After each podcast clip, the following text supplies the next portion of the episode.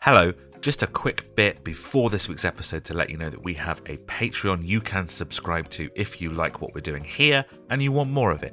You probably already knew that. We don't stop going on about it. What you didn't know is that you can currently get a little free trial so you know exactly what you'd get as part of your subscription. You can head to patreon.com slash whatismusicpod or follow the link in the show notes to get your first seven days free. All you need to do is pick which tier you'd like a free trial of. The biggest mates tier is the one that has all the extras in it, and then for seven days, you are free to listen to any episode we've released in the last six months. You can cancel any time or just leave the subscription rolling if you like what you find. It's charged monthly, and during any month, as part of that biggest mates tier, you'll get ad free episodes of this show every Monday, you'll get a brand new episode of our new Manic Street Preacher show every month, two episodes every month of the Ultimate Playlist, our themed playlist show where we talk about all kinds of different music, different artists, different genres, different eras, and one or two bonus episodes every month, depending on the length of the month. That's two episodes every week. There's also other tiers to trial. One that is just the Manic Show and ad free What is Music episodes, and another that is just ad free What is Music episodes. But hey, if the first seven days are free, why not try a bit of everything? Plus, all tiers include access to the exclusive subscriber only Discord where we discuss the shows, the bands we've covered, various music topics, and loads of other stuff, including some games that the friendly community have devised themselves. So head on over to our Patreon page now to claim your free seven day trial. Go to patreon.com slash whatismusicpod or follow the link in our show notes. See you there.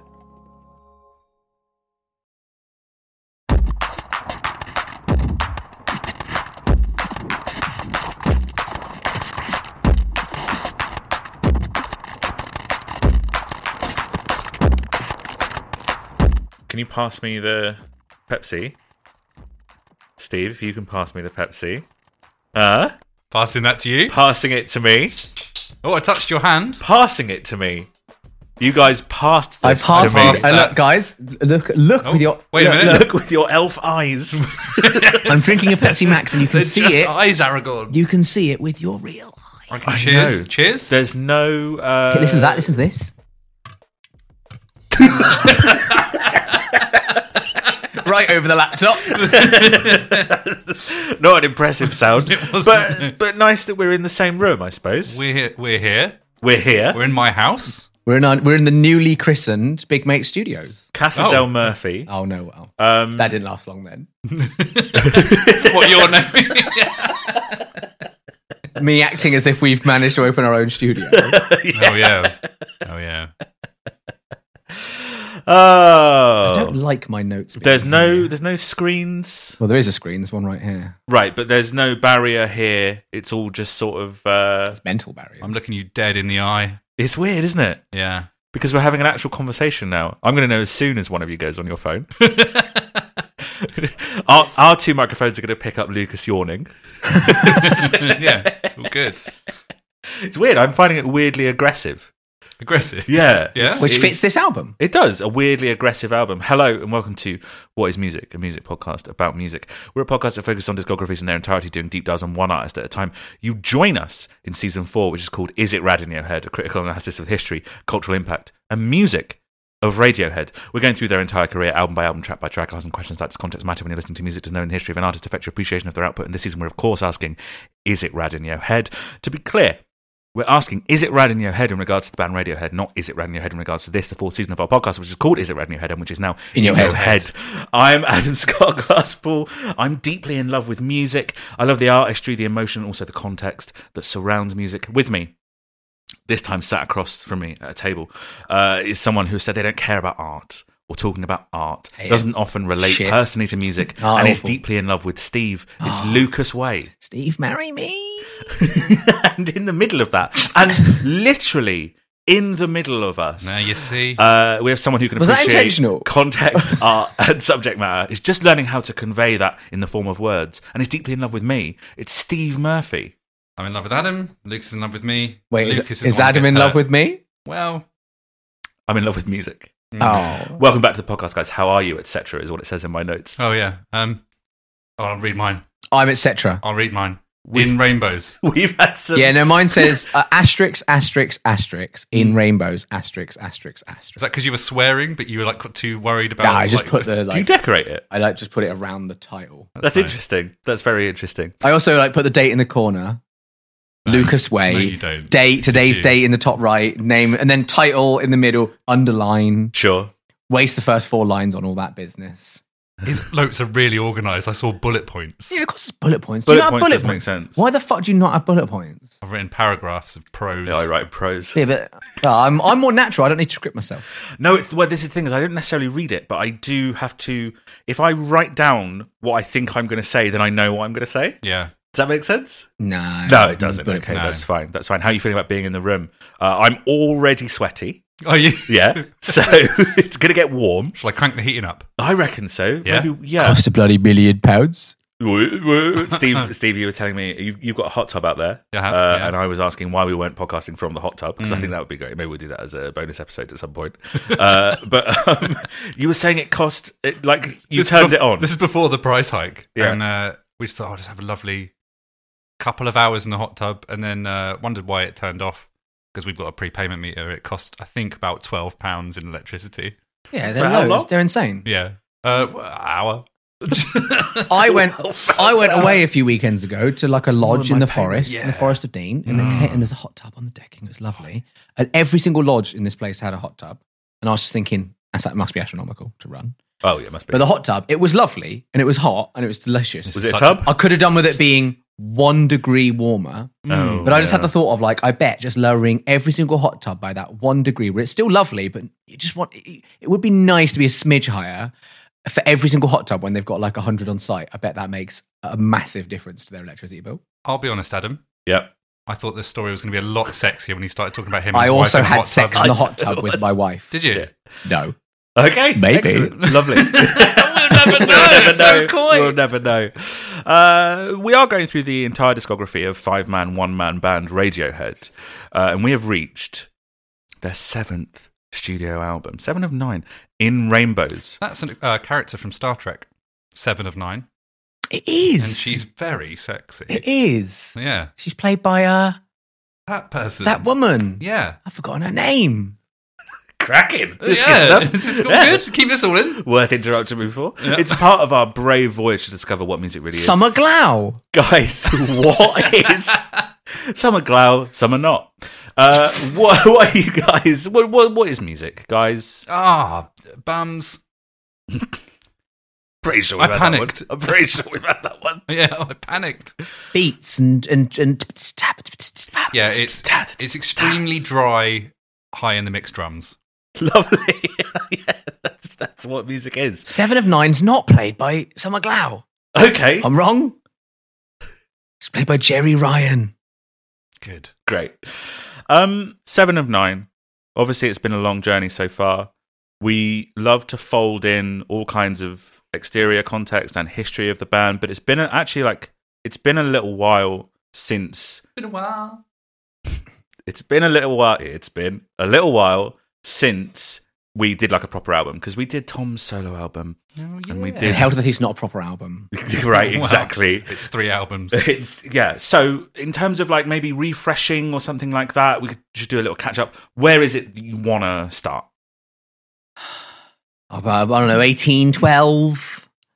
Okay, Lucas would like to start in 1812. what? Twelve minutes past six p.m. Okay, uh, so in around 350 BC, There we go. the classical Greek scholar Aristotle Hmm. was the first to devote serious attention to the study of the natural occurrence of what would later be named refracted light. Uh, naturally, it most often occurs in a circular fashion It's talking when about uh, rainbows. sunlight shines through rain. about Due to our like Right. lines Yeah. of sight, it commonly appears in a rainbows. bow-like configuration. Isaac Newton uh, is most Why are you pointing at famously- yourself in a mirror when you say that? so you guys, Oh, yeah, we can look each other in the eye just by doing this. This is yeah. such a better way so you guys have this usually, right? Yeah. So you guys have never seen what I do with my hands when I'm doing stuff, right? It- I did. It, did wor- it did worry me. Yeah, yeah, yeah. yeah. so I'm always doing this. I'm prevaricating. Isaac Newton is most famously attributed with identifying in 1665 the seven colours of refracted white light, which are Red, yellow, orange, indigo, violet, Richard of Green. Blue, blue and green. blue. yeah, yeah, yeah, yeah, yeah. Richard Roy of G. York- Biv, for instance. Richard of yeah. York gave battle in vain. Oh, lovely. Uh, he's also. I mean, it's uh, not true, is it? what? It's not true at all. All the lights, like every single color of the spectrum, is in there. Let's not talk about spectrums, mate. Every single color in the spectrum is in there. It's just they're like the obvious diff, like, but they're all in there. Yeah. You're really showing Isaac Newton who's boss. Yeah. Again, I know this is a real bugbear for Fucking you. idiot. It's not that binary, Newton. You know, he's actually credited with. It wouldn't be binary. Binary's only got two options, and he just did seven. Well, we'll It'd be talk about Byrony. We'll, we'll, we'll talk about Byrony. Don't worry. Um, Byrony. Yeah, he's Lord also Byrony. credited with initiating the theory of refracted light. However, there is evidence that the Arab physicist Ibn al-Haytham posited the same theory Hmm. as early as the year 984. Fucking hell, Newton, you bastard. Yeah, I know. There you go. There you Wait, go. 984 what? BC. Uh, a yeah, yeah, BC. Yeah, yeah, yeah, yeah. No, AD. Yeah, No, because the other one was the other one was AD. just BC a minute ago. so but that's Isaac like- Newton wasn't alive in BC, was he? was he not? No, Oh, no. He's way after oh. Domini. But in terms of Radiohead, let's also backtrack a little. Uh, in early 2004, don't know if you remember this, they went on hiatus, having finished all the touring and the promotional duties for Hail to the Thief. Uh, that concluded their dealings with EMI, their record contract, it's all finished. They don't re sign immediately. They are immediately courting offers from other record labels, but they took a pause, deliberately wanting to like reflect on what they had achieved so far. They released a DVD called "The Most Gigantic Lying Mouth of All Time" in wasn't for me. late 2004, It's not. which we covered in a whole episode. And around the same time, the Radiohead machine starts firing up again in Oxford. They reconvene in their shared studio to start working on some new material. Okay, Nude material. nude. Was there material. nude That's material? good. They were nude. Some of the material was also nude. Yeah. Yeah. When you say shed studio, I said shared studio. yeah, yeah. Yeah. So it's like a wooden house in the garden. Yeah. Yeah? I mean, it used to be an apple shed. It's a converted apple shed. Apple, Or- or shed, they've- or apple they've- shed, what? Brilliant. Uh, Apple famously don't share. They're very strict with their They are. patterns. They are. very litigious, very strict with their patterns. So We shouldn't have met up in person. those, those initial sessions, right? They they mostly focus on writing, uh, but they started to include some bits of recording in March 2005. They were done without a producer. There's some conflicting ideas why that was. Colin said that Nigel Godrich, obviously their producer since OK Computer, was busy. He was working with Beck. He didn't have the time to commit to the sessions. Ed has said that actually the band felt that they were in too much of a comfort zone. We've been working together for 10 years and we all love one another too much. That was what Ed said. I've also read a few things around the idea that Tom and Nigel are very close friends, perhaps closer than the rest of the band, uh, which could occasionally lead to some conflict in the studio or maybe a duplication of Tom's wishes in some way. Like Tom has often said that the band operate as though they are the UN, but Tom is America. and Tom's got two votes. Yes, exactly. Yeah. exactly. Um, so yeah, it leads to situations where maybe the rest of the band are not considered quite so much. And there is also another idea that Hail to the Thief had kind of failed. It's like this podcast. Where like we sometimes will like get, you know, vote and like see who's but ultimately it, Adam Adam's vote is yeah. Adam's got veto power. Yeah, I'm Yeah. The, the Tom York of the podcast. Yeah. There is also the idea that Hail to the Thief kind of failed. So, like, that the, maybe the band weren't so happy with the length of the album and the mix of the album, and that this was down to recording the whole thing in two weeks, which, of course, was Nigel's idea. So, Fucking Nige.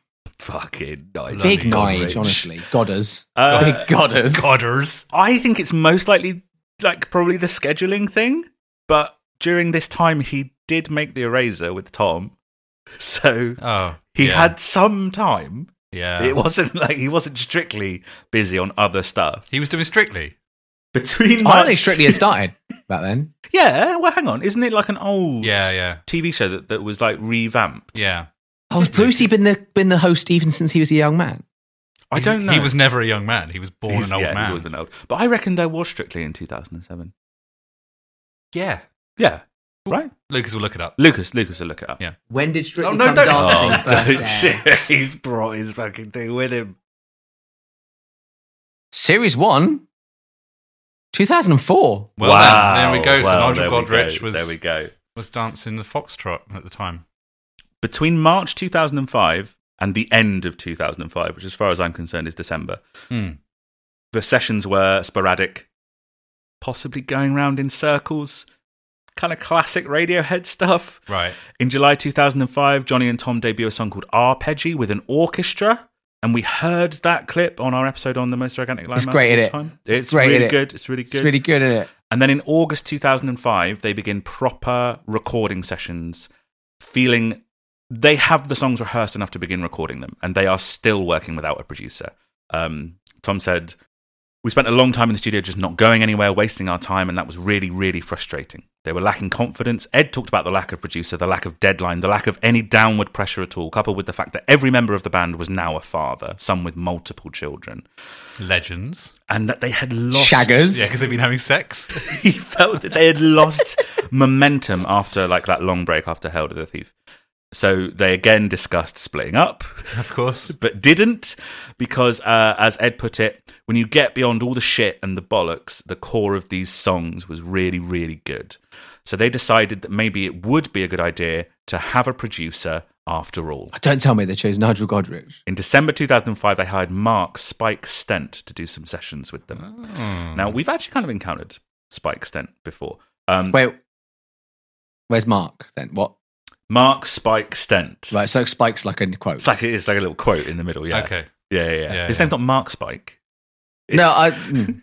it's just Mark- like a nickname. Yeah. Mark Spike. It's like Dwayne the Rock Johnson yeah. Right. You would call or him. Boris the Cunt Johnson. yeah, yeah, exactly. um, he's worked on a bunch of records. Not Boris Johnson. I was going to say Boris Johnson. like Not a Sid very Jew, Dick. not a very Jew. Here's, here's a little potted history. He worked with bands like ABC, The Cult, and Erasure in the 80s. In the 90s, he produced and or mixed stuff by the KLF, Depeche Mode, Madonna, uh, the first Spice Girls album. He did Homogenic by Björk, Pop by U2. In the 2000s, he worked with Oasis, Linkin Park. He did that first Keen album, uh, a couple of Black Eyed Peas albums. He did the first Kaiser Chiefs album, guys, which I know we would be very excited about. Should we do a season on Kaiser Chiefs? Oh, God, no, no, don't even fucking joke. Uh, I predict a loss of listeners.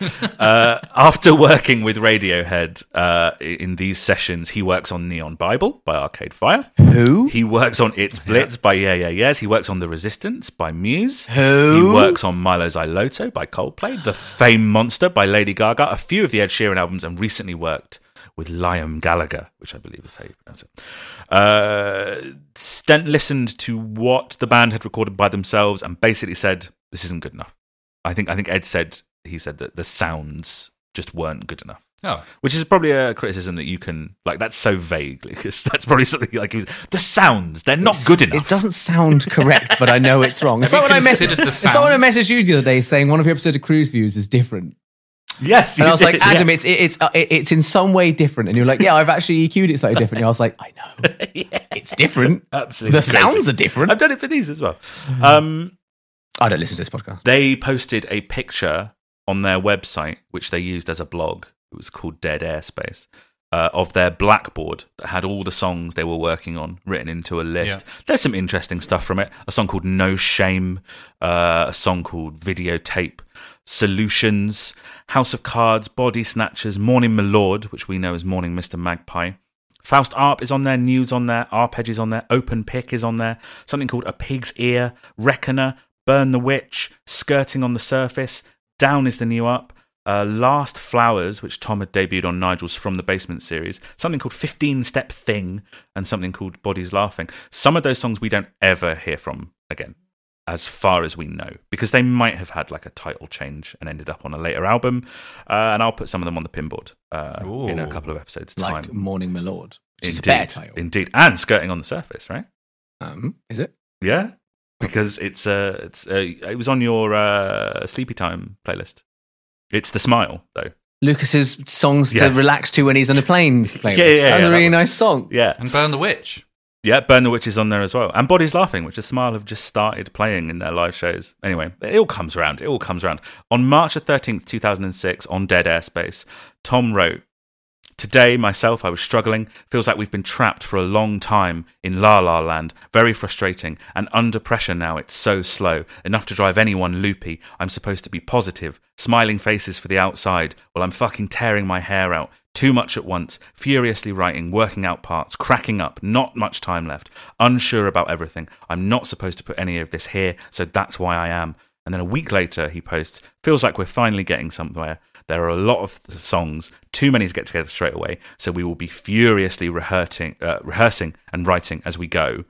And as they're posting, they're quite brutally honest updates on Yeah. how the recording is going. They're also posting pictures of what's called the Worm Buffet, which is a bunch of men.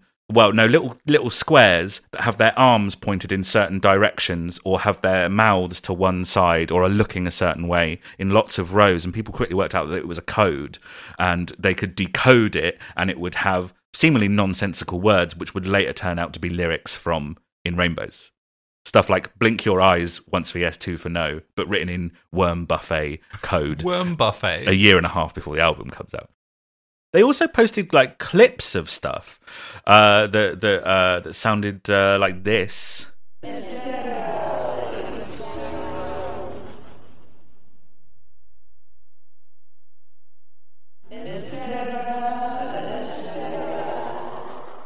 something isn't it That's from That's, 15 steps. that's that's a bit of a song from a Radiohead song, yeah but all weird and bollocksy. I bet, that was, Exactly. I, bet it was, I bet this was so exciting, though. Oh, it was uh, you would, could not believe it. Uh, Yeah. it's, it's so exciting. Yeah. yeah, yeah, yeah. yeah.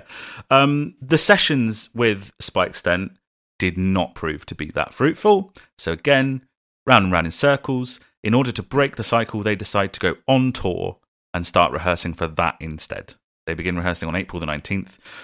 This is slightly interesting. They rehearse by playing 10 old songs from a pool of about 40 that they'll swap out on tour and then focus exclusively on the new stuff. They rehearse for about 10 days and then they go on tour in May and June 2006 around the UK, Europe, USA. We did a little commentary on one of the shows that is from that tour in the middle of recording. Right. Oh, but in they Rainbows. so when but they didn't when you say the old songs and then some new ones, it was interspersed. It wasn't literally like a block and then a block. This is just what they're rehearsing. Yeah, yeah, yeah. Yeah. yeah, yeah. Because I was gonna say that'd be insufferable. If you went to a gig and they were like, oh, they played a load of old songs, and they're like, cool, second half, we're just going to play things you don't know. Well, they did that with Hail to the Thief Right and They then did. gave up doing that. But the other way around, they, Right. they opened with yeah, like open eight with it'd be better. new songs. Yeah, and yeah, then yeah, go yeah. because you've got people to go out of the band. People can't go out being like, "Oh, that's probably quite a good song." play a slow new one. um, the, the, the band released a statement that said to keep things more fun and spontaneous, we'll be playing new songs that are work in progress. We will also be releasing music to download when we are excited about it, rather than wait 12 months for a full blown album release. Music's not just about all time greats, it's also a document of its time, and we want to be able to put out a song when it feels right. Did they do that? No. it's interesting that they kind of do half of that thing because they just put it out. They don't go through the promotional duties, getting CDs printed and all of that stuff. But they didn't do the thing, oh, we'll record a song, then just put it out yet. Again, Muse ripoffs. But they. Even copying their the claims that they then don't follow up on. um, yeah, as we saw on tour, they played loads of new songs. Uh, 15 Step, Body Snatchers, Big Ideas, which is now called Nude and has a new baseline, Arpeggio, All I Need, House of Cards, Open Pick, Videotape, Down is New Up, Bangers and Mash, Go Slowly, Four Minute Warning, and Spooks. I wonder if an open pick is. Uh, in July 2006. What did you look at me like that? Tom York released his first solo album, The Eraser. In our episode covering that album, I mentioned that I'm a big Radiohead fan by this point. Oh, right. Um, I was going to say, in that episode, I mentioned I'm a Radiohead fan. We're like, whoa! yeah, it was a big revelation. I, I, I think I said I wasn't when tickets for the 2006 tour went on sale, but I was by the time the tour took place. so yeah. I was like hoovering up the YouTube clips of the right. new songs. Uh, and from the list that I just read out, you might have noticed that every song from In In Rainbows is is present live. It, open pick is Jigsaw falling into Yeah, place. I, that was the. um, That's why I said I wondered what it is because obviously that one why, why is it obviously that one? because the open pick strumming. Yeah, it's very interesting. so uh, people people made playlists of what they thought the next album would be. uh, including a forum led vote that kind of became a bit of a definitive stab. Oh, I wonder if anyone got it bang on in terms of It's interesting. I- sequencing. I, I have I have the uh, the voted one here. Um, this is what they thought the new Red album would look like. They thought it'd be called "Down Is the New Up," and they thought it would go Why would you even just guess a title? Wait, but you could just you could just say anything. because "Down Is the New Up" was a the very name of one of the songs, important track for the tour and the recording studio and, and stuff like that. It's interesting actually that it's not on the album. Um, "Down Is the New Up" goes videotape, bangers and mash, fifteen steps. Which one's bangers and mash? Nudes. Ni- Which Yeah, one's bangers and mash? You don't know it. Oh, Arpeggi, Down is the New Up, Body Snatchers, All I Need, Open Pick, Reckoner, House of Cards, Last Flowers. Yeah, so totally wrong. wrong. Well, they had a they had house they had Reckoner into House of Cards was right. That was correct, but well, I mean the thing is, we'd not heard Reckoner. We'd heard old Reckoner. That's, Oh, yeah. that's what we thought Reckoner sounded The like. metal was the thing. dee- dee- dee- dee- dee- dee- dee- dee- was that thing. So we thought it was going to be a really heavy song, not the thing that we end up with. And of course, all of these different track lists and fan made albums and stuff consisted of live performances, but pe- but certain people had like preferred live performances. So all of the track lists, they said stuff like "Down is the New Up," Berkeley Night One, videotape Hammersmith Apollo Night Two, and Yeah. stuff like that. Um, yeah, and, and videotape had the build up and, and and the release that we heard, which makes for quite a good opener. And uh, yeah, the 2001 version of Reckoner was the one that we thought was coming.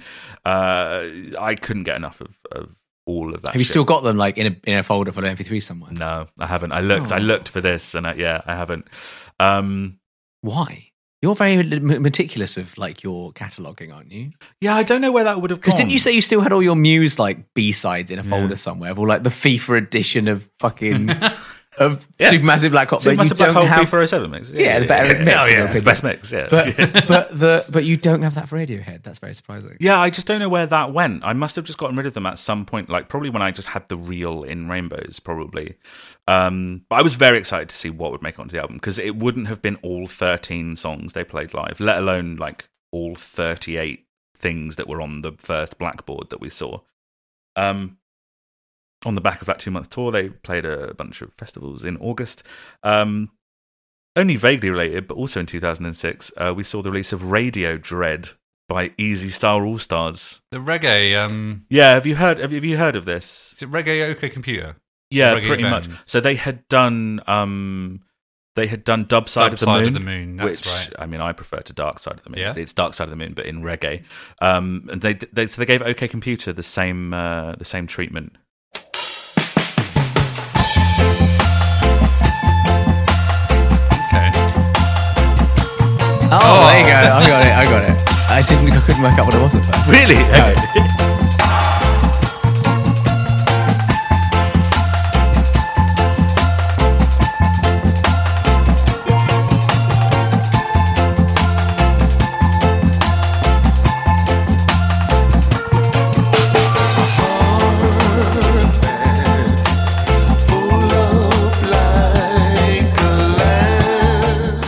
There you go. It's a bit, of, a bit of radio dread by Easy Star All Stars. Lovely. It's a bit fun. It's a bit of fun. It's all right. Bit of fun. Around the same It's time. exactly the sort of thing you listen to once because like, oh, that's a fun novelty. You never listen to it again. I listen to Dub Side of the Moon all the time, though.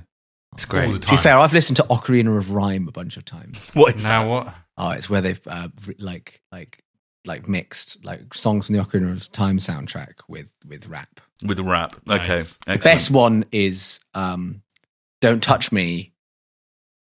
Word I can't say.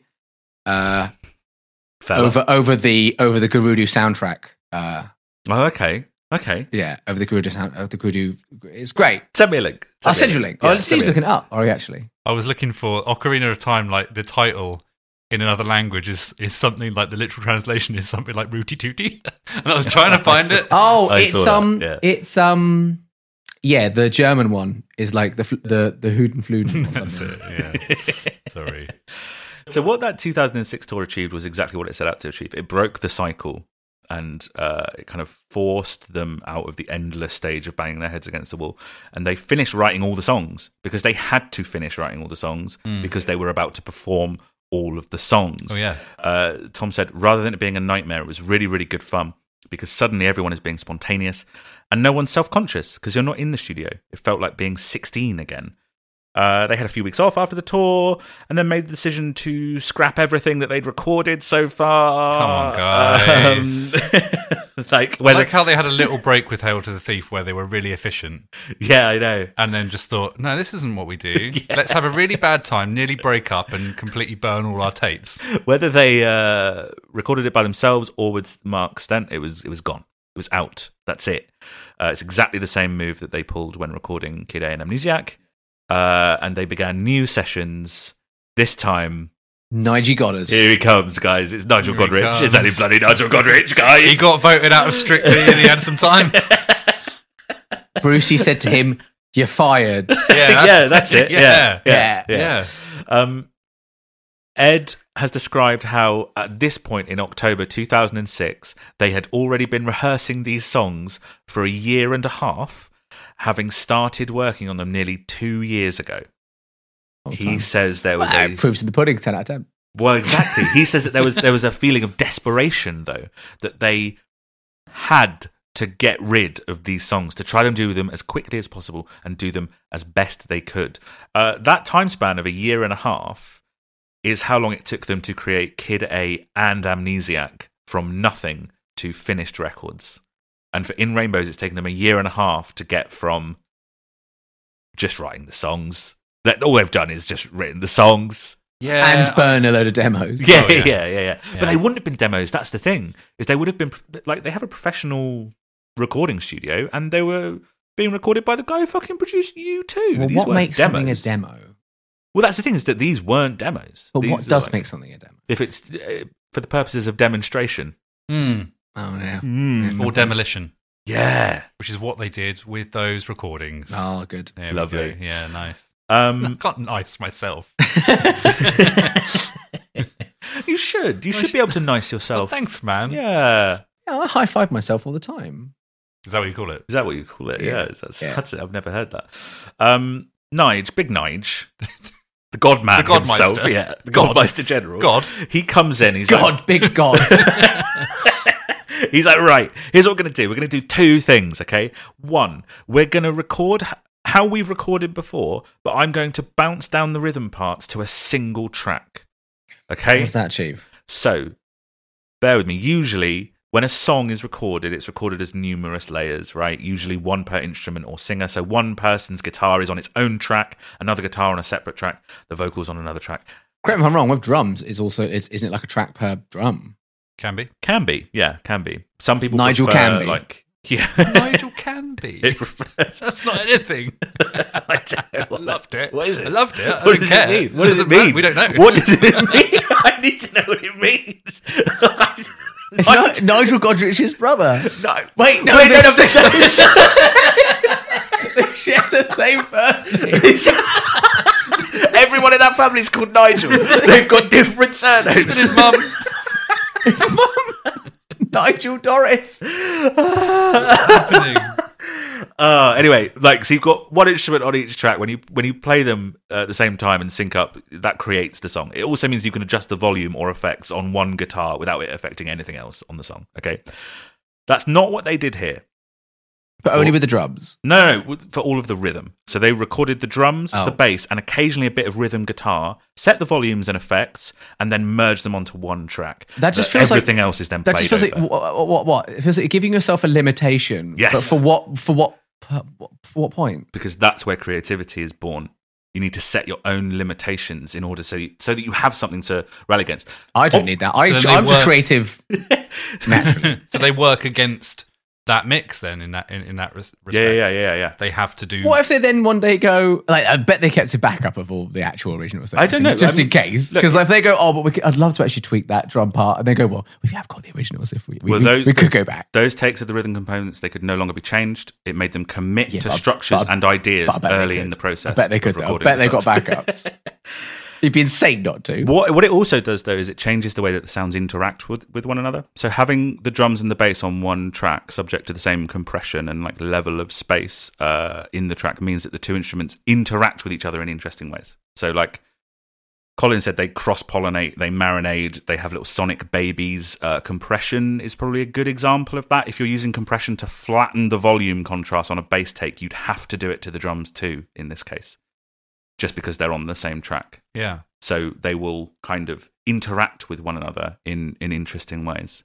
Um, Mm. yeah, yeah, yeah. yeah. Ooh. The that's one thing that Nigel did.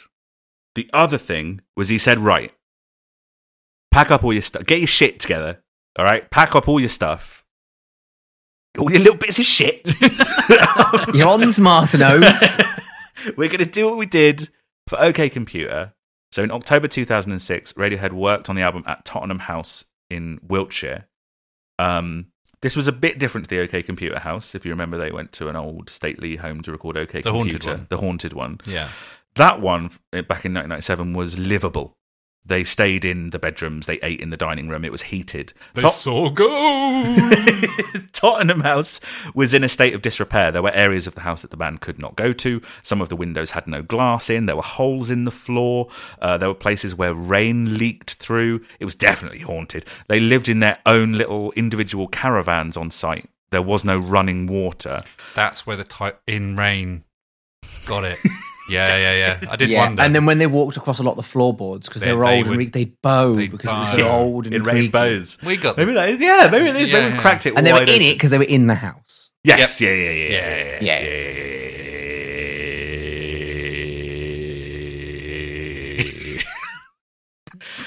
Tom said that the house definitely had an effect and it had some pretty strange vibes. Uh, and then in December 2006, they moved to another house, Holswell House in Taunton, did some work in Godrich's own hospital studio in Covent Garden, London, honing down the number of songs that they were working on to 16 songs. And at this point, more than two years into the process, during January 2007, they moved back into their own studio in Oxford and listened back to what they've done and decide it needs a lot of further work. And they feel pretty down about themselves. God.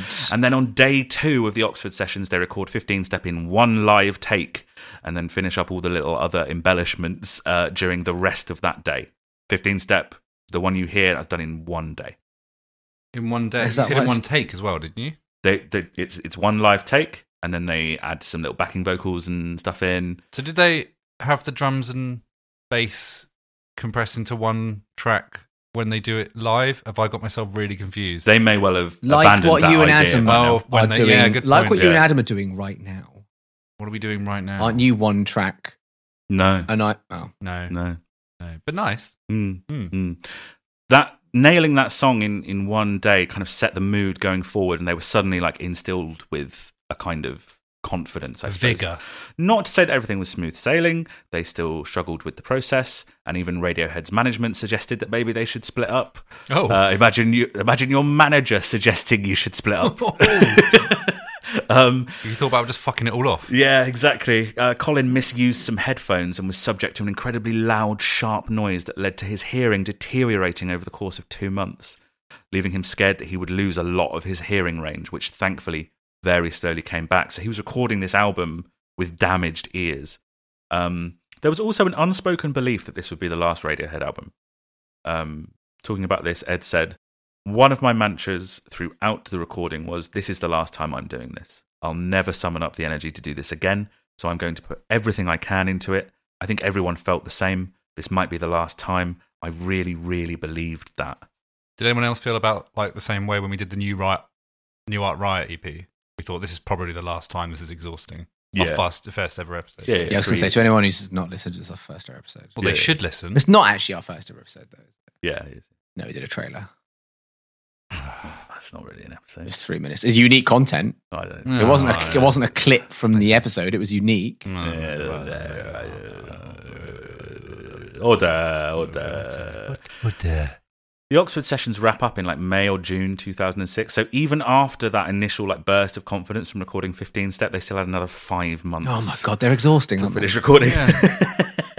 when they do uh, finish recording, they have 16 songs plus one that Tom had recorded during the sessions for the Eraser that was now being considered for the album.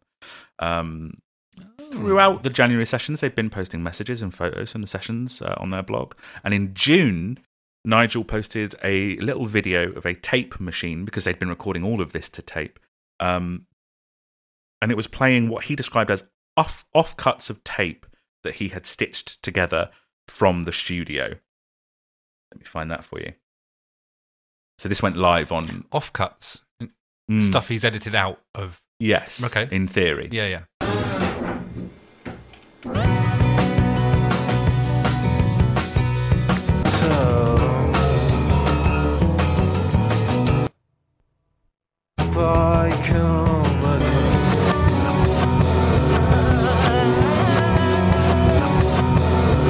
Bit of jigsaw.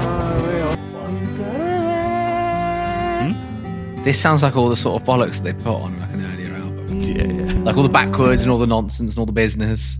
that sounds like something they'd do on Kid A. There'll probably be little bits of songs. You probably you recognise all of these, obviously. Yeah. There'll be bits of there's little bits of something you probably don't recognise. I think.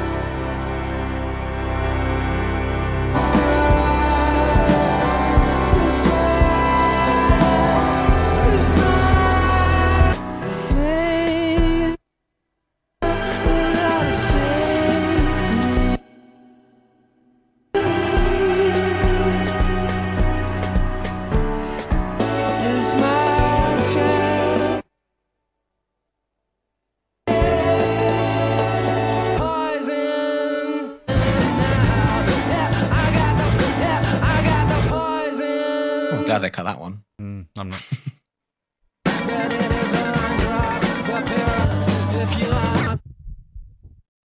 I play that because that is like uh, quite a hard MP3 to find these days. That's something that Is uh, it? I, I did have like lying around and I thought I had lost. Uh, but imagine hearing that, having not heard any Radiohead music for a few years. We were hype, boys. Yeah. We were we were so hype. You were so you're on Okay. the hype train. Yeah. Chew, motherfucking yeah, yeah, chew. Yeah. Yeah. yeah, Yeah, yeah, yeah, Uh, yeah, Is that something? Yeah, yeah. yeah.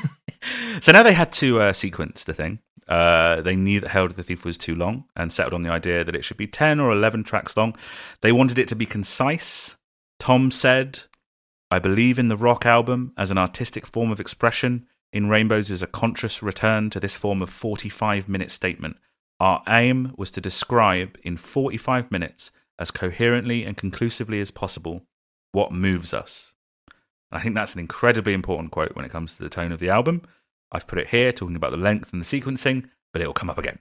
Okay. Uh, the album was mastered in July 2007, so it took them about a month to decide on what order was everything was going in and, and what made it on and, and what didn't. And Phil has said that it was only once they had finished the album, those 10 tracks in that order, that they actually realized that they had made an album that they wanted to make, you know? And then they scrapped it all and they started. They started again. again. Then it was six months. They went to a different haunted house. This time it was raining in the basement. I don't know. Around this time, Johnny contributed his first major film score for There Will Be Blood, uh, and it incorporated bits of uh, Popcorn Superhit Receiver, which I think we played a, maybe a clip of. And that's the piece that led to Paul Thomas Anderson uh, hiring Johnny, uh, and it also included some new work uh, because uh, because it wasn't entirely new work and it had Popcorn Superhit Receiver in it. It was ineligible for an Oscar, which uh, Oh. many people feel. Uh, he should have been Because it wasn't original film score. How Yeah. how much of the fact that There Will Be Blood is your favorite film is because Johnny Greenwood did the Well, I was score? going to say big year for Adam, right? Yes, big year for me. um, I think it's probably the reason I went to see it, but it's not the reason that it's my favourite. okay. I'm finished. Here's a bit of the score.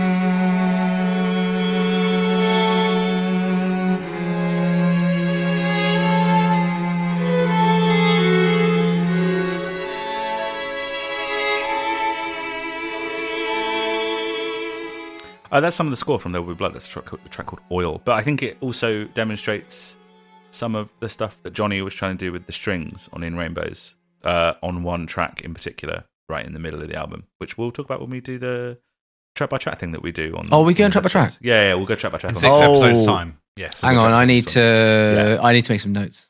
Usually, here we would talk about how they marketed the album, or they left clues in mysterious posters, or the initial reactions when they previewed the album to record label executives or journalists. Um, Ed has talked about seeing an article in a music magazine. Uh, it was the October issue, which of course comes out in September 2007, and the the magazine were looking ahead to the forthcoming year 2008 and the, the, that year's most anticipated albums. Radiohead were on there with the magazine saying it was a hotly anticipated record, and that bearing in mind they had to close a record deal and finish the album, it should be out in spring summer 2008. And Ed said he was sit there reading it, just kind of going, "Oh boy, do you guys have?" A surprise coming to you. This is almost immediately going to be out of date. Wow. um, on Monday, October the 1st, 2007, Johnny Greenwood posted to the Radiohead website slash blog, and it said this Hello, everyone. Well, the new album is finished, and it's coming out in 10 days. We've called it In Rainbows. Love from us all, Johnny. And there was a, a link to inrainbows.com, and you could pre order the album in two formats a digital download and a premium physical edition if you clicked on the digital option, there was just a blank box and a question mark next to how much it cost. Uh, and when you clicked the question mark, it said, It's up to you. And if you clicked the question mark a second time, it said, It's really up to you. Uh, it was possible to put a zero into the box uh, and have your order still be confirmed. I wonder who the first person to try that was. Like immediately, like absolutely immediately, someone did that. Thinking, yeah, this isn't gonna. Is this gonna turn up? you could do anything from zero to 99. Um, it was the first major album to have a pay what you want component. It was also immediately apparent that there was no record label backing this at all. Uh, they were described as the world's biggest unsigned band. Um, some places had speculated that they might continue with no label and like pursue just a digital release, but nobody like had expected them to do it on their own. They said, "Oh, well, they'll need to partner with uh, Seven Digital, like in the UK, or they'll need to partner with iTunes." No one had speculated that they would do it entirely independently. I don't, I don't remember, ev- even though I bought it. The, the the download you ultimately got was it not through iTunes or anything? Then it was just like an MP3 that downloads as a zip on your machine. Yeah, Cool. yeah. it was entirely like Radiohead had no connections to anything else. It was you were communicating directly with the band. and it had absolutely no like DRM on it of any Nope. kind. It was just a t- bunch of MP3s. exactly. MP3s as well, though. hmm It was Mm. all right, Trent Oh. Reznor. Uh, All right, Rent tre- something. What? Rent Tresner. Rent Tresna? That's is that a joke? Just mixing up the letters. yeah.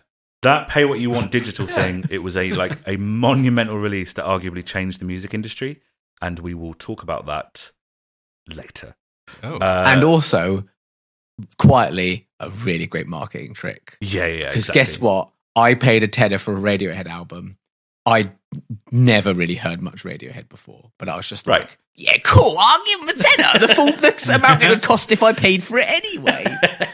there was the other option though which was a physical version priced at 40 pound uh, that was called the disc box it included the 10 track album on two pieces of vinyl the 10 track album on cd a large hardback book with additional artwork and printed lyrics and a second cd uh, containing eight tracks that didn't make the album digital artworks and photos i've got it here Adam's it also got it. it came with the uh, corner into the corner. Oh, no. yeah. steve you describe it Okay. uh, um, it came with the download that would be released on october the 10th I was going to say because this presumably did not come ten days later. No, it, it, it everything was shipped in the first week of December. It would have been very hard to keep it quiet if they were already getting this Yeah, printed. yeah, exactly. so straight away, it's uh, it's it's black and white.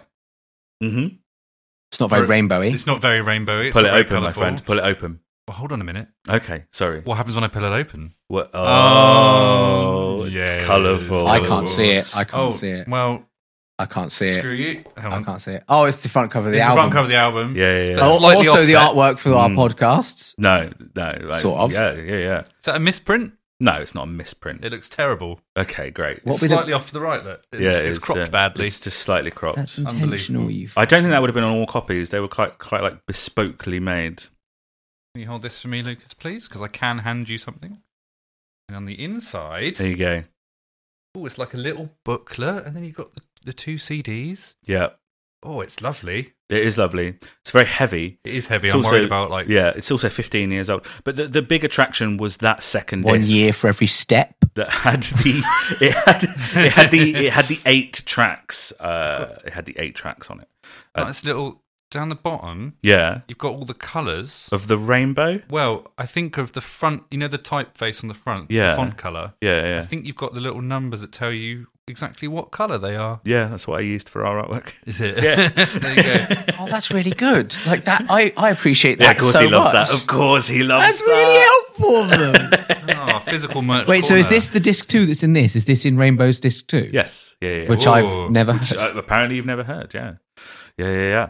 Um, there was, of course, much discussion amongst people about what did and didn't make the album. It was surprising that Down is the New Up. Uh, was put on what was essentially the B sides disc, as that was one of the bigger tracks of the tour. It was also surprising to see Reckoner on there in the place that it was. People were unsure how the album would play out with such a heavy track on there. Reckoner. like Very heavy. just before House of Cards, especially because Bangers and Mash wasn't on there, which is like the other kind of more heavy riff based song.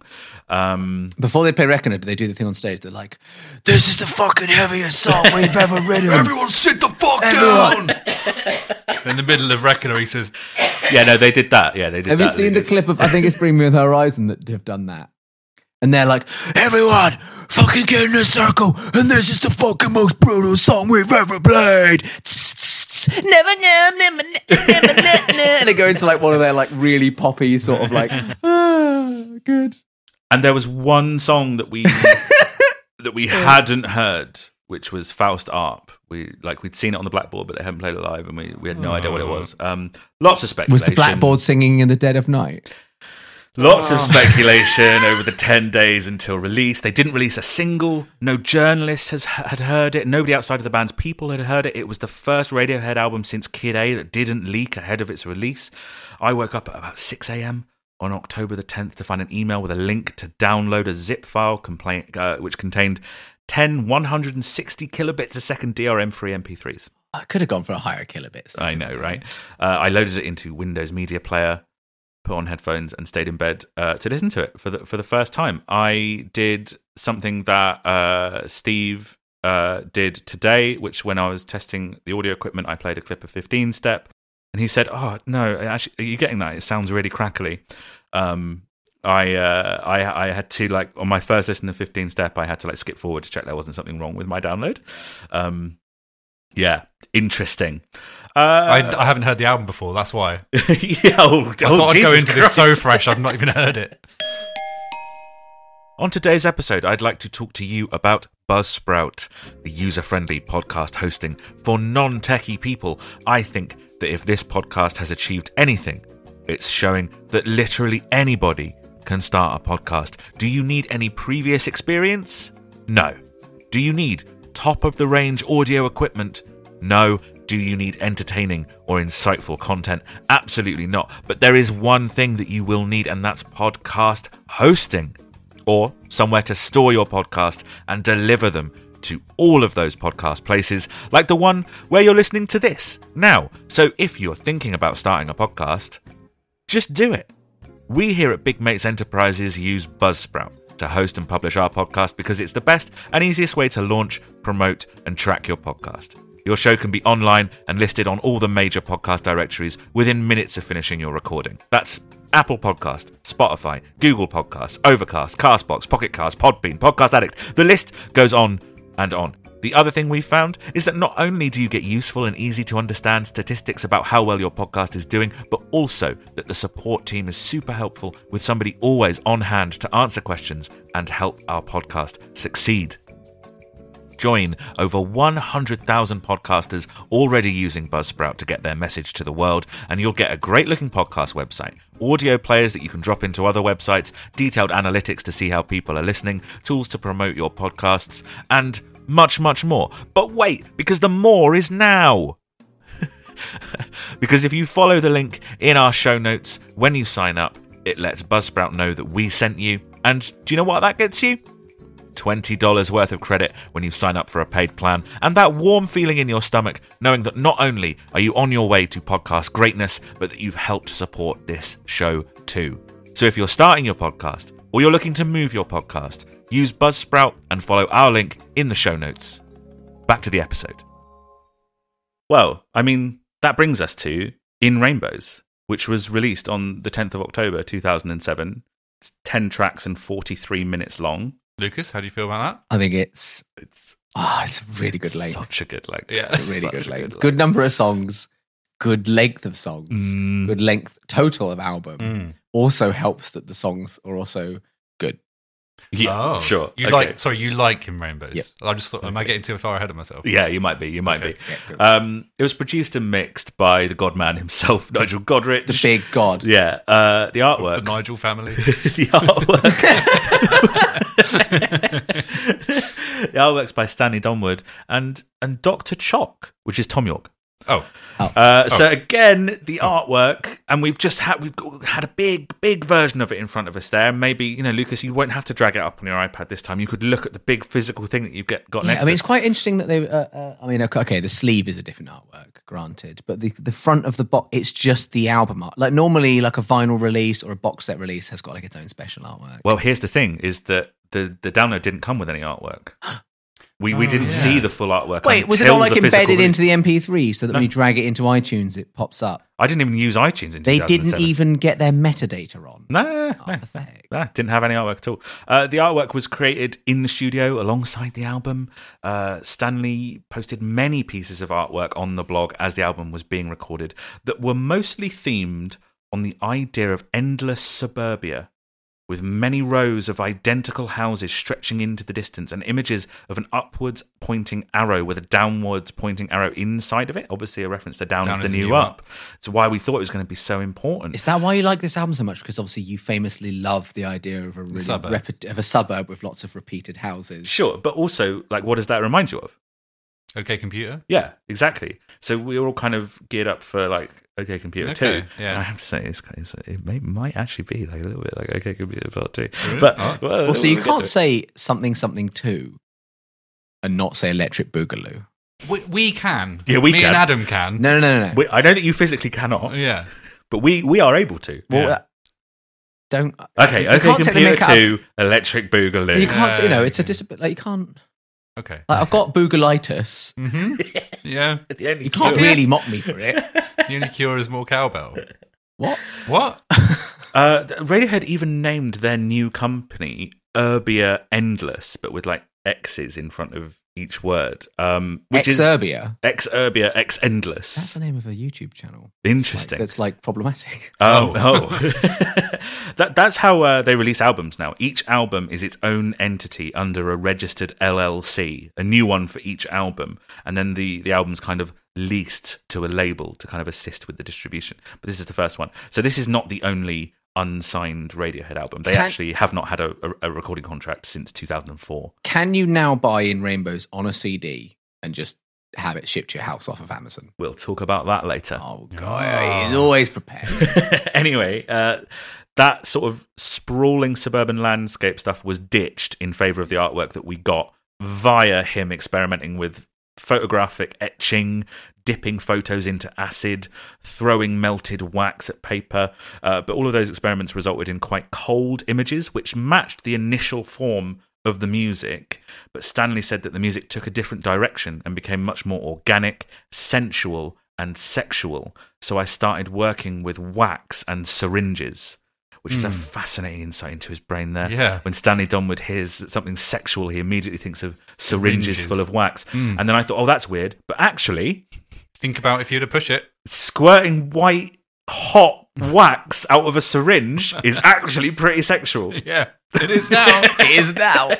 so that is wax on the in the background of the front. So I've, Yeah. I've, I, it looked like like molten lava or molten metal or something, right? It does, yeah. He's he's like putting inks and stuff in it, Cool. and dyes and stuff. Uh, yeah, um, Now it looks like a cum shot in my head now. he described the artwork as colourful Oh, yeah. and kind of a rainbow, Uh, Oh, but very. Uh, Lucas? That's what happens when Lucas makes a connection in his brain. But very, he- he described the rainbow as very toxic, the kind of rainbow you'd see in a puddle, you know, from oil or something yeah. like that. Oh. Um, so yeah, yeah. I mean, the, the artwork was held back until until the physical release. Um, rainbow, uh, a- a- as Johnny said, it's we've called it in rainbows. What do we make of the title in rainbows? But the album feels colourful. Yeah, that's Mm, Isn't it? nice because it's Right? because it's nice and it's, It's very- fun. and well, it's, a it's- good it's fun bright, it's time, like a warm. lovely rainbow. But it's also dear. very. oh dear. he thinks it's a nice fun time. It's a nice fun time. It's uh, it's very varied, isn't it? Like a bit. It seems like really cohesive at the same time. But do you think maybe this will come back to the rainbow thing? But do, do you maybe feel like it feels like a bit of a greatest hits album? That's interesting. Do you think? Like, I'm not sure how I can back that up. but like, the songs all feel distinctly Radiohead.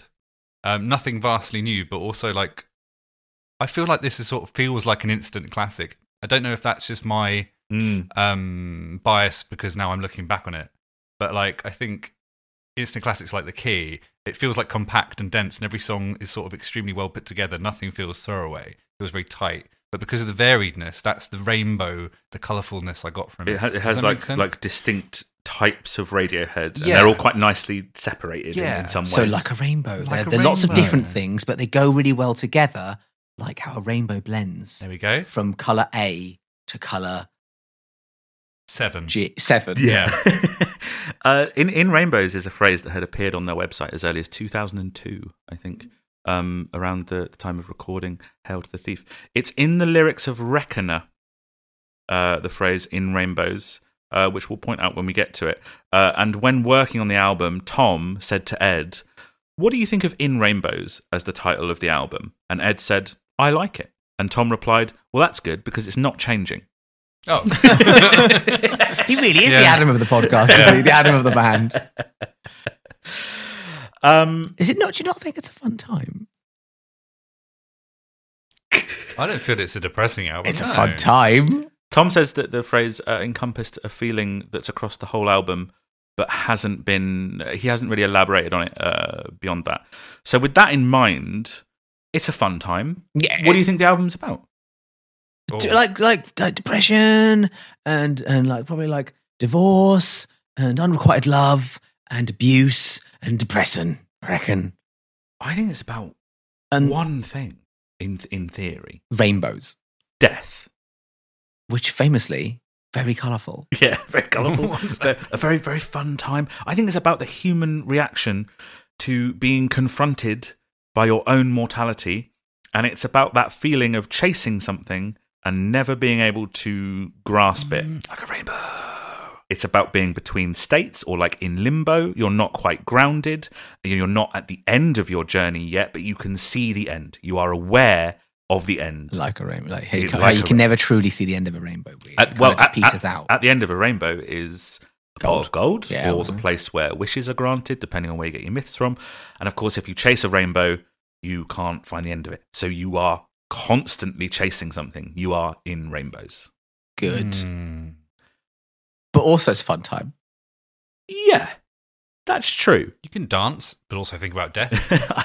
I, I, I- I think that this album like finds all of the ways to feel about that, and then eloquently sort of like puts them into song from like acknowledging how your time on this earth is coming to a close, which like 15 steps, then a sheer drop, being stuck in a body you feel you don't belong in, ambition being ultimately pointless, obsessively chasing a love you can never have, realizing you are part of one humanity, and then ultimately saying goodbye and leaving some kind of legacy behind you.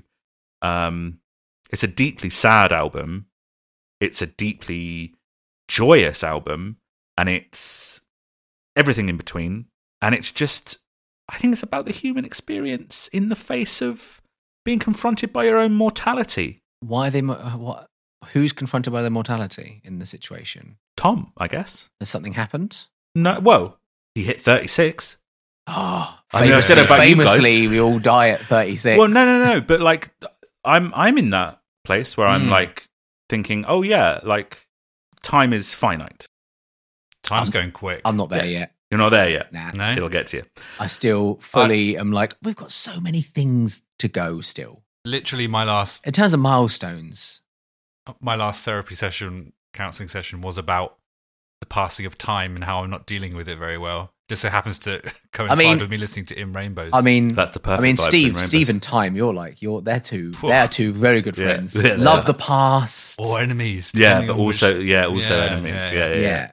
Uh, I'm not there yet. I don't think I'm still very Okay. much like I think you're a dad, which I think makes a big difference. That Oh, is yeah. a very big thing. Like All of Radiohead had just become arguably the fathers. biggest Yeah. thing you can do, and Mm. so that is like very. It- maybe when that happens to me, then I'll suddenly be like, oh, it's all downhill from it's here. very. Whereas I've still um, got like a thing to get to before Mm. it plummets into being just an old man. it's very obvious of the the rapid passing of time when you see your child that you just feel like five minutes ago as a baby is like It was, doing like that uh, in it school, was, so- it was five years ago, mate. but yes Oh. Well, what does the album sound like other than like fun? it feels bright and It's like, so bright. It's so clean. It's Yeah. really clean. It's just really like Mm. crisp and like the thing about this one is it's it's a lot of it's upbeat. There's a lot of upbeatness to it, or like it's got the closest things they've got to pop songs probably so far. Yeah. It's even the stuff that's not upbeat though are very like this is. It's got all the hallmarks of Radiohead songs, like like we talked about, right? Like Mm-hmm. greatest hits, great hits, hits. It's got all like hallmarks of like the things that Radiohead do, but they've kind of, and I don't want to slag it off because I'm because it's my favorite Radiohead album, but they've kind of shaved a lot of the edges off. yeah. It's their most accessible. They've gone there's there's mellow songs and there's weird songs where he croons in his falsetto voice, but it's not backwards Right. Yeah. and looped and sampled within an inch of its life and like inaccessible. It's all very nice and accessible, lovely, good songs. It's not even as spiky as like the Bends. no, no but but it's still got all the bits that make Radiohead stuff. It's just when otherwise he would have gone in a previous one he- instead of going. "Ah," He would have taken that, sampled it, Spot on. looped Yeah. it back and forth, up and down, like all this bollocks to it. Yeah. Instead of just going, Which is listen they to this do lovely. do at the beginning of, of New. yeah. But it's it's it's it's it's it's it's details. It's little little uh, it's little touches to songs instead of Yeah. a song being built around. I'm going to record it backwards and sing it forwards and then reverse it and uh, and all that gubbins. It's Hmm. very just like this is what is a very good entry point for me to get into Radiohead yeah because all I knew before was bits, probably the the the, the popular songs anyway, like No Surprises and Paranoid Android and Creep. Yeah. And then this is a very good like oh this is a lovely good good good good album good good songs Good album, especially good for songs. especially for a pleb like me Sure. I was like, this isn't too difficult at all. This is great. Yeah. Yeah. Little did you know. And also, and, and just and just and just the production of it though is just like really clean. Yeah. It's just like really lovely and clean. It's incredibly listenable. There, there's like nothing on this album. Like we've seen bits on Hail to the Thief, Amnesiac, Kid A, OK Computer. Like there are bits that are supposed to challenge you and to kind of make you consider like that there's some horrible noises on, on all four of those albums. yeah I can't think of one on In Rainbows. no there's there's dark moments on it it has atmosphere in the same way that Yeah. OK Computer had like a lot of atmosphere, but it's so melodic and it's so warm Yeah. and it's really, really human. yeah yeah I you can see you that tell it's a band. yeah It's not like it's Yeah, the I opposite feel of like Kid I, A, I mean, I'm isn't sure you're going to explain all the places where there's an Ons Martino and this is s- played through a cassette player and then it's looped through A mouse. TV and then they, when they move the mouse, it makes the correct noises going through a MIDI sequence and all that sort of gubbins. Hmm. But it sounds less like it sounds like they've done less of all that business. Yeah, they have. And there's like some synths and some strings and guitars and bass and drums and singing and lovely it? that is pretty much it. Yeah, and a sax solo and the huge sax solo, obviously, massive in the middle of sax Reckoner solo is, is excellent. is a weird take, but I, uh, I'm up for it. I saw a TikTok channel the other day that was basically that. It's a guy picks random songs. oh and, no, like, the sax Yeah, so solo. that's- sax that is so solos in it. good. It's really good. Um, I I don't know if this is controversial or not. I think this picks up where Hail to the Thief left off. yeah I think so Now that we've listened to it, I think the eraser is a good little Mm. middle step to those two things, though. which it literally is as well. Oh, and didn't yeah, I yeah. I sort of said I think that this is where they'll go, Where and, they're and then gonna I kinda even said go. on eraser, well, I know where they go, and it, it's this sounds somewhat familiar to me in where the where the they do go. what was before Hail to the Thief before I went very West Country then didn't I? Before, But when um, it was Amnesiac Mhm. and then Hail to the Thief, yeah, Yeah. you can't get. You, you've got to go via Hail to the Thief to get Yeah, to the yeah, yeah. rainbows. It feels like It has How Did the Thief has that blend of electronic and rock, but they feel quite separated on How Did the Thief, and they feel very consolidated here. Mm. Yeah. they feel like one sort of thing. And whilst there is electronic on this, I don't think anything on this is like there's not huge. There's not much that is wildly electronic on this. It all sounds quite bandy, you Mm. know. I'm sure, obviously there's electronics like everywhere, but there's less that just sounds like it's made on a computer. Yeah, I don't think there's a single laptop on here.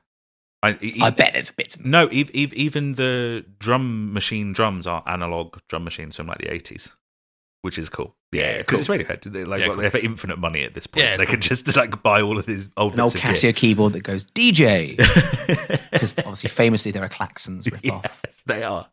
Um, they used some interesting recording techniques. Obviously, they recorded live and used a lot of room reverb, and they used binaural microphones, which we'll come onto a little bit later. Um, they're like intended to mimic the human ear. I'll get into it in more detail later. It makes the the music feel more kind of realistic, more intimate, more personal. The piano on videotape, you are supposed to feel like you are standing next to that piano, which I think is actually they do a pretty decent- Pretty effective. decent job there. yeah, And like you said, Lucas, there's a couple of things that were learned on the Eraser. I think uh, the use of more adventurous harmonies and melodies. There's some beatboxing. Tom's voice being very dry and loud, front and center. He's clearly much more comfortable with his voice. yeah, yeah. yeah. Um, It's only taken until their seventh album, know, right? Via an EP to get there. um, one thing they've done a bit differently is the words on this album. Um, they're less specific when compared to Hail to the Thief, which is quite Mm-hmm. a pointedly sort of political album. There is some absolute gibberish on this. Uh, yes and no. Uh, th- they don't seem to be targeted at a theme in the same way as as, as a lot of their previous stuff. in a previous season you would describe some of them as collage like Yeah, maybe. Mm-hmm. Although I think I don't know that they're, it's difficult. We'll get into it on the song by song. We'll get into it. We'll get into it. We'll get into it. We'll go into it. song by song we've never called it that We've It's never track- called it's it that. track by track Yeah, Actually track by tracks. track. Yeah, So- Hmm. sorry guys, sorry guys. Uh, Tom says the lyrics uh, are about the fucking panic of realizing that you're going to die, and that anytime soon I could possibly have a heart attack when I next go for a run. Uh, one person who focused very much on the words on uh, on this album is Ed. Uh, he said, "For me, with music in the last four years, I went through a phase of not being able to re-listen to music, and the thing I came back to is a song. A song is lyrics. The song is a singer, and that's eighty percent, and the music is twenty percent. That was the notable thing with these lyrics. They were universal. There wasn't a political agenda. It's being human. I was getting a buzz hearing the lyrics on a genuine, profound level. What Tom did with the eraser as well, the voices up front, you didn't pull the voice back. That was really good. So we thought, wow, we need to do that. And it was just getting the songs right, getting the background right to the vocal, getting these lyrics heard, because that's basically what it's about. And I think that that really shines through on the album. Like the main thing is the song and the voice, and everything else is just serving what the song is and what it's saying. That is the intention that the band went in with. And it's why there are no jam like songs on this album. There's not a lot of extended instrumental only sections. It's Yeah. all hung on the song and the structure of the song. Um, which incidentally is not often verse chorus verse chorus. In fact, I don't think there's a single song that is that that traditional structure, which might be the fir- a- a first for a Radiohead album. Um, but we've talked about Radiohead often using the building structure, taking one thing and elaborating on it, or songs of two halves, and that is all this album Yeah, uh, which are typically the ones that Lucas, you've you've always said, uh, like, oh, in my notes, I've got that this was boring, but then you played the second half of the song, and I remembered that it's quite good, um, which is interesting because this album is all that, yeah but i know they're all good right? Okay. uh, yeah, uh, Lucas, you'd heard this album before. i'd heard this album before i listened to it when it first came out because of the hype because Mm. of the release hype and it also helped that at uni the guys i live with were into sort of different music to them what i was into when i went to uni and drugs. and I, I was, in, I was the one. I brought. I was the first person in our halls to pick up. Oh my god! I was the one who broached the subject. Like, does anyone want to go and? Does anyone want to go and pick up? And they'd "Oh, be like, yeah, all right. I'm like, oh yeah, yeah, Oh, yeah, yeah, all right. First night of uni, Yeah. It took me one night to find my first drug dealer and, Wow. and make my first call. It's terrible, isn't it? Yeah, that Ah, is bad. Portsmouth for you. Um, yeah, I think- yeah, it can't have been don't hard. dox me. um, You've, you've literally given the address of your uni house on this podcast. have I? yeah. um, yeah, no. And so I yeah listened to it like extensively back then, both alone and also it was a big pre-drinking album, Was it? Wow. big pre-drinks album. Oh wow. Yeah. I mean that. Yeah, that's a real show that Lucas does not listen to like words or themes or anything. I wasn't necessarily the one selecting it. But Oh, okay. In fact, very rarely at uni was I taking control of the iPod Mini because I or That no, dates it would have us been a very Nano by then, I reckon. iPod Nano. In they a, went from the mini down to the nano. in a dock. wow. Yeah. Uh, Oh, I remember my iPod dock. yeah, you stuck shove it in. Ah, innit? don't Yeah. Um, dock me. uh, I was rarely in control of that because I don't like the responsibility of having to pick music. Right. Okay. But Yeah, often yeah. in rainbows would be selected. Well, it's so like ah, Great. It, well, it sounds like I'm being negative, but it's it's the first like truly casual Radiohead album. You can put this on at a dinner party and it would be fine. Yeah, I think that's true. Yeah. My fair. wife, a few times when we've been listening to this, My wife. uh, my, My wife. imagine that's how Borat did it. My cat shut herself in. Oh, she did. Aw. Um, the I forgot about it. Oh, Oh, it doesn't matter anymore. even like, Nothing like, like does. my wife, who is very casual in terms of her wife. music. She's so choices, casual. She uh, when we're very casual, me and my Yeah. wife. It's very casual. It's a very casual relationship. you and your Keys wife. in the bowl. we um It's on this a album. few times when I've been listening to this, we uh like she was like, "Oh, what? Who, who- who's this?" And I'd be like, "I was Radiohead." She'd be like, "Oh, it's good. It's only the bloody head. She was, It's good." Whereas never normally is that. the It's me, case. the head. When we're listening to when we're listening to st- when we're listening to stuff on this podcast, very rarely does she go, "Oh, what's this? It's really good." Yeah, yeah, yeah. yeah. Seldom. Not her vibe. No. Oh yeah, when we when we were listening to Kid A, and I was like getting the car, I put this on because we're driving somewhere, and uh, the national anthem came on, and my, my girlfriend, my girlfriend, is no, it doesn't really work. Uh, we're just like, can we just listen to something else? Yeah, it's fair enough. It's But- fair but enough. this it's one not has for everyone. been- yeah. I'm good. I'm glad it's not for everyone. yeah. but it's for but it's for many. Yeah, it's for loads. For the It's This one's for loads of lots. people, but not most, I reckon. Um, Steve, you've heard this album before. I've had this album before, my wife. now, listen, I have to talk about this before I talk Yeah. about uh, the, the pressure. The pressure I've I've I've had to love this album by you guys. It's okay if you don't give it a ten. It's fine. It's not. Don't It's worry. It- but it's not, is it? No, it's not. I, think you will. I guys will. I have will, I will kick off. Yeah, yeah, yeah. talked- Anyway, I remember. I do remember this this release vividly. Um, Well, I expect I wouldn't shut up about it. he wouldn't shut up about it, but Yeah. like a lot of people wouldn't, and it was really exciting. Like I wasn't into Radiohead, but I was excited by this. This is like new, and as they're doing something really new and cool, and you don't think you could get away from that. Did, like- why did you not listen to it? I, did- I would have listened to it. Yeah. Oh, you He, would. he, d- I, I, I can point out specific examples of when we were driving places and I would put on the whole album. We listened to it back to but front. but but you didn't like listen to it like like yourself. You didn't like like get into it. In that No, because I didn't have it on CD, and I didn't have like Spotify, did No, I? no, not on CD or Spotify. Actually, we just covered this. It was MP3s, wasn't it? Mm, oh yeah. Well, I didn't. I didn't buy it. Well, Did because obviously it's interesting. This obviously album obviously came out. Uh, one thing that really helped, like That's what, true, what, yeah. what got me into this album a lot was obviously I went to uni, and we talked before about how like you go to uni and immediately like listen to new music because the people you live with are different people, and they suddenly go, "This is what I listen to," and so you listen to it with them. the melting pot. The melting pot, Yeah. and obviously famously, Mm, famously, Famously. you didn't go to uni. yeah. So did you did you not have that sort of like you get to that you suddenly ha- are forced to listen to loads of new that music? cultural crossroads. Yeah. Mm. Yeah. You like that? Yeah, I didn't like that. Did that happen with you? Was that a thing for you? Well, I sort of I, I did a student. T- like, I went to live with students, Oh, you did, didn't you? so I, uh, I still kind of got that. yeah. All right, Um, all right, all right. You're talking about three years ago. yeah. yeah, yeah, yeah. I decided to hang out. Hey guys, what are we listening to? Radiohead. you got your backwards cap on. You listened to Doja Cat. Isn't it cool how like they were seven albums deep and doing something that exciting? Like yeah, uh, it's, it's and it- Radiohead. and They're releasing like, innovators and disruptors. Yeah, but like maybe releasing one of their best albums, like critically, but number seven, like that's cool. I mean, I guess it is just Radiohead and whatever critics are going to give it good scores. It's true that it is quite rare for. I don't know. I'm sure. We, I'm sure Adam can name 50 examples, but of where like the- Radiohead. where the the later song later albums are maybe considered their best, or at least some of their best. Do you know what I mean? Doesn't happen very often, I have to say. There'll be ones that's still considered good or Yeah. great, but to be like, oh, this might be their best album, number seven. There's on, there's only like three of the nine Radiohead albums that don't meet that criteria.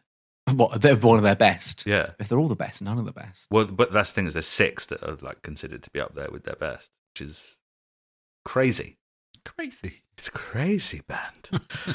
um, this is weirdly the album that I have listened to the least of all the Radiohead albums. That is insane.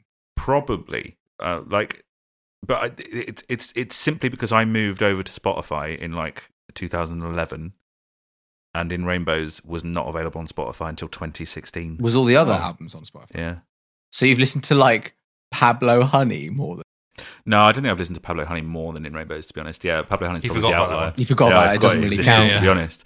But um, but yeah, there, there was like s- five years of my music listening habits that in rainbows was just not available I- on the platform that I listened to music on. I think I remember when I moved over to Spotify, which was sooner than 2011. I was obviously much uh, earlier. I had to get invited to Spotify. Oh, I actually- I'm so sorry. Uh, I remember having the. Uh, there was a handful of things that I would still keep in my local music on my device of And in choice. rainbows would have been one of in them. rainbows was one of them. Yeah. I also yeah, there's like there's things, and I still have them now. I've still got like a short amount of small amount of MP3s that are on my phone because they're not available on Spotify. What are they? The Kevin and Perego large soundtrack. What the fuck are you talking about? what the fuck are you talking about? yeah, I good do do soundtrack. it. That's a good soundtrack. No, that one's shit, but there's a good. There's a lot of good like. The Kevin and Perry Go Large soundtrack. there's so many good ninety. I- We had this debate with friend of the podcast Chris Chizzo the other day. where I what just- about the Kevin and Perry where I, Go just, Large where, I just, soundtrack? where I just said, isn't it funny how how dance music w- has never been better than it was in the '90s? And he took a massive umbrage to that. I mean, and I was that like- is- that's probably true. Uh, and Probably true. and uh, yeah, it's, lo- it's handfuls of soundtracks, and it's it's largely soundtracks. It's mostly soundtracks. Like the Kevin and Perry. Go Ocarina Large of soundtrack. Rhyme, famously not on Spotify. Kevin and Perry go large soundtrack. It's It's, a banger. something that he has designated as this needs to take up space on Hmm. my phone. Yeah, This isn't on Spotify. What am I It's not on going to do? Spotify. There is playlists on Spotify, but they're like they're not the exact. 'cause Obviously, electronic music is there's always like there's different versions, different mixes, isn't there? That's like the thing. Hmm. Not Yeah. So the originals. ones that I am familiar You've got to with, be fastidious about the Kevin and Yeah, Perry yeah. go large It's not- soundtrack. This isn't pure. that's exactly the sort of music that is. I'm not listening to this in the way Harry Enfield intended. this is exactly. oh, as if we had any input on the musical choices. It was all created by Eyeball Paul. what? Who? Eyeball Paul is the, the DJ played by Reese fans in that film. I haven't seen it. It's great. it is it great? Well, the soundtrack's fucking. What's great. it rated on on Letterboxd? Adam, Well, there's for a scene, me, if I've rated on Letterbox, I bet I've given it five stars. no, this- I want the ge- the average rating. Adam, there's a scene in it where they go in the sea and, one there's of them a poo. poos and the poo goes in the mouth. Yeah, I've seen the trailer. Yeah. Yeah. There's a scene where they get a boner on the beach because they see girls. And Right. So they dig a hole and then they lay on their front so the boner can fit What in were the they hole. expecting? Of course, there's seagulls on the beach. And then they, and then, and then they, and then Mean because skin. they need to cool off to like get rid of the boner, they drag themselves towards the sea. And the joke is that you can see that there's like three drag marks because there's the hands clawing and then, and then, a, and then like a chasm created by their dongs. Who's Hans crawling? It's good. It's a good joke. But mostly, I'm not joking. The soundtrack is amazing. It's like loads of like classic like 90s like Ibiza like dance I anthems. had no idea you were into Ibiza dance anthems. I- Uh, we had this Specifically- conversation the other day with Chris Tizard, Oh, and I I- was like lamenting how much. Oh, All right, stop this episode. Okay, The, the reason being, the sound quality sounds very different to when we were recording a minute ago. it's suddenly switched, hasn't it? It suddenly switched, and now I'm looking at you on a screen. Yeah, yeah, yeah, yeah. Suddenly, a, a barrier's been put up, That's very both strange. physically and mentally. so we should probably stop it. exactly. Yeah, yeah, absolutely, Yeah. absolutely. But I reckon what we should do is we should, when we do the next episode, Mm-hmm. Mhm. like Dr. Dre. we should continue as we are now, but then we should meet up I think. again. we Should, yeah, I agree. okay, Agree. we yeah, yeah. r- really, that's a lot of petrol for me, guys. Ah, in the middle well, of an energy crisis, Lucas but I'll said, do it for you. Mm, I'll yeah. do it for you. Okay. It's as easy as what? What is it? Is it easy as one, two, three, or easy as ABC? "Hey man, Which what's the song? It's both. It's both in the Is it- song. oh, is it really? ABC. But the song is called Easy as ABC. One, two, three. Oh yeah, ABC is as easy as one, two, three, which is easy as ABC. One, two, three. So uh, it's, I think it's both. Baby, you and me now. Baby, you and me now. Now. Well, that's what he Okay. said. Well, it's as easy as ABC. C stands for Can I read an email? you can read an email. Yeah, you can. Yeah, Lovely. yeah. uh, this is from Justin Krebs. No relation. Uh, To who? Krebs. The food. the, the food stuff. okay, sure. Hello, big mates. I'm a long time listener from America, though I don't live in New York City. New York City. I've interacted with you all on Twitter a few times and even the infamously misnamed TikTok account. But this is my first time emailing. I discovered your podcast because I'm a huge Muse fan. Muse was a little less mainstream in the States back in 2006, but I remember vividly the first time I heard Knights of Sidonia on the radio. I literally pulled my car over on the side of the road to focus all of my attention on the mind blowing riff. I'd never experienced anything like that before. Listening to your podcast has definitely shifted my view on Muse slightly. I'm more aware and annoyed by their vibe chasey nature. Uh, when they used the verb gaslighting in their recent release, compliance, I felt my eyes roll back into my skull. Christ. Overall, their best stuff still resonates with me in a way no other band can, and I will always love them for that. On the Adam Lucas spectrum, I think I fall somewhere in the middle. And that is, of course, the same spectrum, isn't it, Lucas? It's the spectrum. Well, it's, it's the Steve location on I the was spectrum. going to say that's that's Yeah. me. Yeah. I can like a shallow song for its melodies and catchy choruses, but I can also appreciate a boring song for context and artistic intent. Yeah. I fuck off. Uh, I, enjoy, Yeah, fuck off. Thanks for your email. Now fuck Uh, off. I enjoy listening to an album from start to finish. I usually try to look for a reason to like a song rather than a reason to dislike it. Maybe that makes me a Steve. Ew. Anyways, on to Radiohead. I'll start with a funny story now. Hmm. That's a lot of pressure to say that your story is funny. Come on, Justin. You've gotta Millions pull it of out the people are bag listening here. to you now, so I know. it better be good. Millions. During my freshman year of college in 2007, I was fully diving into Muse, but I was pretty much a pleb when it came to general music slash alt rock knowledge. This guy in. No, no, no, no, no, no. That's not the end of the story. That's not Oh, the end of okay. the story. Sorry. That's not the funny bit. Uh, this guy in my lab group was really into rock. That's the funny bit. Oh, you see, no. That's- okay. Oh, no, no, there is more. No, there is Okay, more. there's more, there's more. He wore a different band's graphic t shirt every day to class. One day he asked my favourite band, and I, of course, said Muse. Okay. it's very funny. Uh, his response was naturally, well, then you must like Radiohead. Trying my best not to sound like an idiot, I said something like, sure, I like them fine. To which he asked, what is your favourite Radiohead song? Oh no, Now, not that. I knew Radiohead had a lot of songs I liked, but I didn't know them well enough to know what songs those were. I'm not even sure if I could have credited Creep to them at the time, but there was one song I knew was definitely by Radiohead. I played a lot of FIFA 2004, and on that game's soundtrack was Mixomatosis by Radiohead. I don't think I've ever seen anyone as befuddled or confused as that kid when I told him that my favourite Radiohead song was Mixomatosis. As time went on, I became much more familiar with and appreciative of Radiohead. A lot of my experience was rather Lucas fashioned, as they'd often mix in to randomized algorithms for my Muse Pandora station while working on schoolwork. I remember seeing the cover art for OK Computer pop up a lot, but I never got around to diving into the full album. I liked a lot of their hits, but Karma Police became a go to song for me when, uh, when trying to come out of hard times. Few, for a minute there, I lost myself, has resonated in my soul a time or ten over the years. Fast forward about a decade, and I really got into Westworld on HBO, which uses several arrangements of songs by Radiohead. There's two versions of No Surprises, Fake Plastic Trees, and Exit Music for a Film during the climactic scene to end season one. The show's themes of technology turning against mankind certainly parallels some of the messages from OK Computer. Speaking of exit music for a film, not only did it close Westworld season one and, of course, the Romeo and Juliet film for which it was made, but it also ended episodes of Black Mirror and The Umbrella Academy in very dramatic, emotionally eliciting ways. It always seems to hit when used in films usually to end things.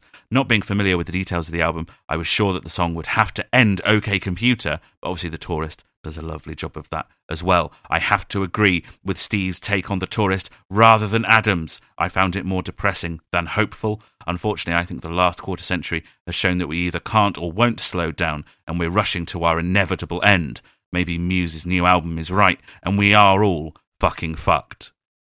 One final thing, and I'll wrap up these very, this very lengthy email. I enjoyed the small part of the conversation in OK Computer episode 3 where you mentioned how the end of The Tourist might feed back into the beginning of the album, and you mentioned that Steve's band had done that. I immediately thought of Arcade Fire's album, Everything Now, whose 13th and final song, Everything Now, parenthesis continued, leads perfectly into the first song, Everything underscore Now, parenthesis continued, which of course leads into the second song on the album, Everything Now. In some ways, I think that album is Arcade Fire's take on the themes of OK Computer, though perhaps more of a retrospective view rather than a prospective one. We didn't slow down. We needed everything. Now. Some of Bo Burnham's Inside special comes to mind as well, like Welcome to the Internet. But I digress. I hope you guys do Arcade Fire someday. Hmm. Probably, I- you know, Nah. maybe one, maybe one day. No. This, I think this email was sent before that. Yeah, guys. yeah, so, yeah, yeah. we'll, we'll fine, them up. yeah. Yeah. OK Computer is Radiohead's top album for me and would receive a 10 if I was scoring. The Benz is more of an 8 or a 9 by my taste, but it's grown on me. I was a little let down by my first listen of In Rainbows, but maybe that one will take time to appreciate as well. Anyways, thanks for the many hours of interesting and entertaining content. Cheers, Justin. Oh, lovely. I, wh- while we're talking about um, Radiohead ending things, uh, or like ending TV shows or movies or whatever. I just finished watching The Bear. Have you guys seen or heard of The Bear? I've heard you talking about the bear in today's Cruise Views episode.